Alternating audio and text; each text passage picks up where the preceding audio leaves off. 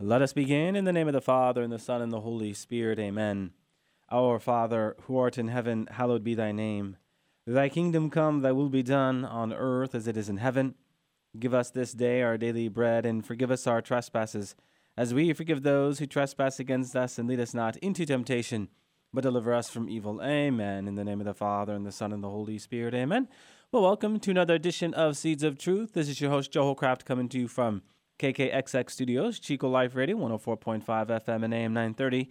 It is great to be with you another Friday evening where we are set to continue our new subject matter, this subject matter that has us talking about all things in relationship to the spiritual life. We have tabbed this Friday evening this new programming as Holy Desire. And I have done this because out from my conversations with you, what I hear is a holy desire. Over the course of the last, oh, 12 years here on Seeds of Truth, I have talked about a lot of things concerning our Christian Catholic faith.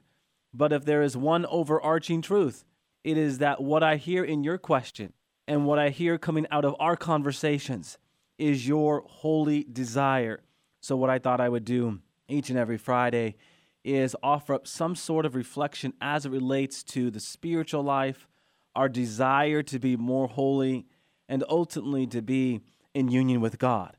We ask a lot of questions about the Catholic faith. There's a lot of apologetic questions out there about the existence of God. We've talked about all of that. But again, underneath all of it, I'm convinced that there is a desire that can only be met by God. And so this is the stuff we are going to really start focusing in on and as I do so, I am starting with a reflection on this call we have to pray for one another.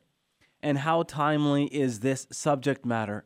Some of you faithful listeners out there have been very astute to notice that I am from Chico, California, and I have received a handful of emails from you outside of this city and state concerned about my well being. Um, Chico is on the outskirts of this Camp Fire that has now burned over 70,000 acres and it is hardly contained. As of now, we have not yet been evacuated, but please do pray for those as I ask you to intercede on behalf of other um, because my friends a lot of lives have changed and i have to tell you something it has been an extraordinary thing to witness not only people's uh, outgoing love but at the same time uh, really presence to one another. And so for this, I am grateful. And yeah, so this is really timely subject matter. Last Friday, we started with this reflection 12 points to consider when responding to the question, Can you pray for me? And last week, we got through the first six. And so, what I want to do this evening in our short time together is reflect into the last six. Okay, so as I noted last week, the question, Can you pray for me? Is an extraordinary question. You know, these five words, when strung together, really do form one of the more important questions in the spiritual life. My dear friends, God wants us to think like He thinks, act like He acts, and live like He lives. And certainly we could say that praying for others is a beautiful way of thinking, acting, and living like Christ. Yes, in a time like this, certainly in this surrounding area, we need to be proactive. We need to get out there and, and see what we can do. How can we help? But at the same time, as I have said time and time again, is that the doing is only going to be as good as the being. The fire, the desire, the ardor, the fervor to want to do comes out of a genuine relationship with God. That is to say, as the church has been teaching us for 2,000 years, the active is always rooted in the contemplative. Uh, what does the Catechism teach us? We pray as we live because we live as we pray. And certainly we should live to intercede and pray for our brothers and sisters in Christ. Okay, so before we get to the second half of the 12 points to consider, I just thought by way of quick, quick review, I would touch upon the six. First was this call we have to intercede in faith. Last week we talked about how faith is absolutely primary, foundational. What did Jesus say in sacred scripture? Your faith has saved you. So we are present to that. Second, intercede in the Spirit, right? All good prayer is prayed in the Spirit. St. Paul made that point clear in his epistle to Rome when he reminded the people of Rome that the Holy Spirit is the protagonist of all good prayer. Third, intercede in humble love, huh? Humble love is unselfish love. And alongside of the first two principles, certainly is foundational to all good intercessory prayer. To love is to will the good of the other, and praying for others is a great act of willing the good of the other. And this is expressed, my friends, most beautifully in the virtue of humility. Fourth, we should be mindful to intercede in obedient love. So, from humble love, we learn the language of obedient love. Okay? The virtue of obedience is rooted in our joyful response to what has been requested of us.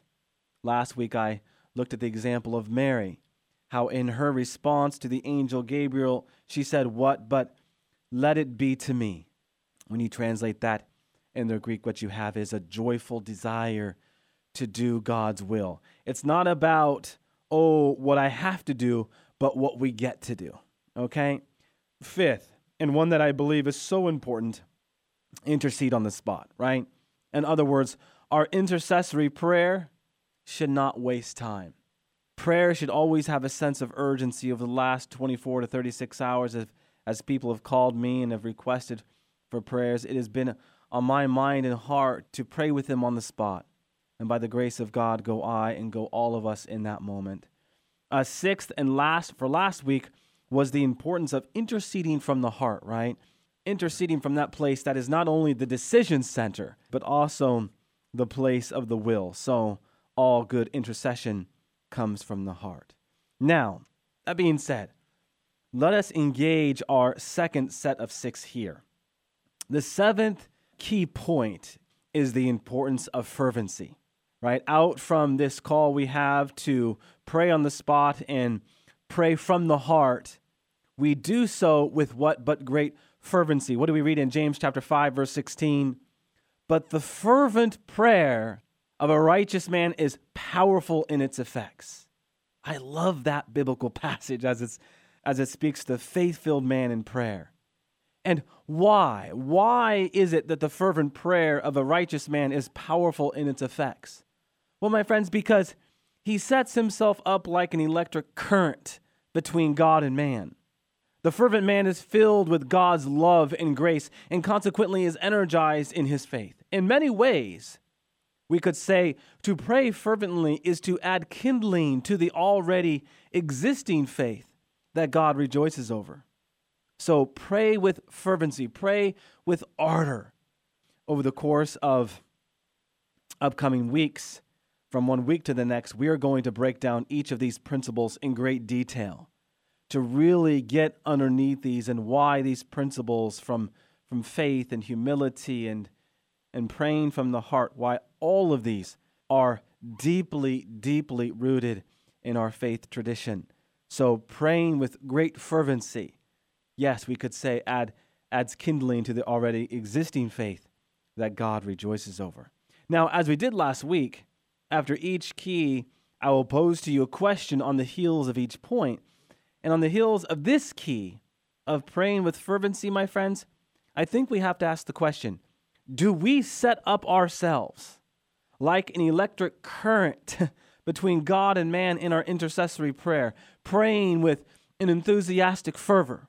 Recall that the word enthusiasm comes from the Greek entheos, to bear God within. All right, well, if it is the one true God, then what arises from that spirit filled prayer is a great ardor, a great love, a great fire for God. All right, eighth, another very important principle intercede in specifics, right? Don't be generic before God. God desires to know the details of our intercessory prayers. And this is not so much for his sake, he already knows the details, but for our sake. There's great power when we sound out our prayers of intercession. As a father, I rejoice when my child is detailed in his requests, right? It shows me that he knows what he wants, and God rejoices over the same deliberate prayer. And so we pose the question is your intercessory prayer intentional, detailed, Here, I might offer a few practical tips.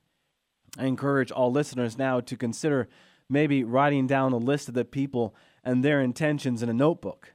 And certainly, yeah, you can do this in your iPhone, I suspect, huh? Sometimes I get so many requests that I don't know if I have prayed for all of them unless I have written them down. Uh, typically, if you have prayed for them on the spot and have internalized the requests, then yeah, I'm sure the requests uh, will be remembered.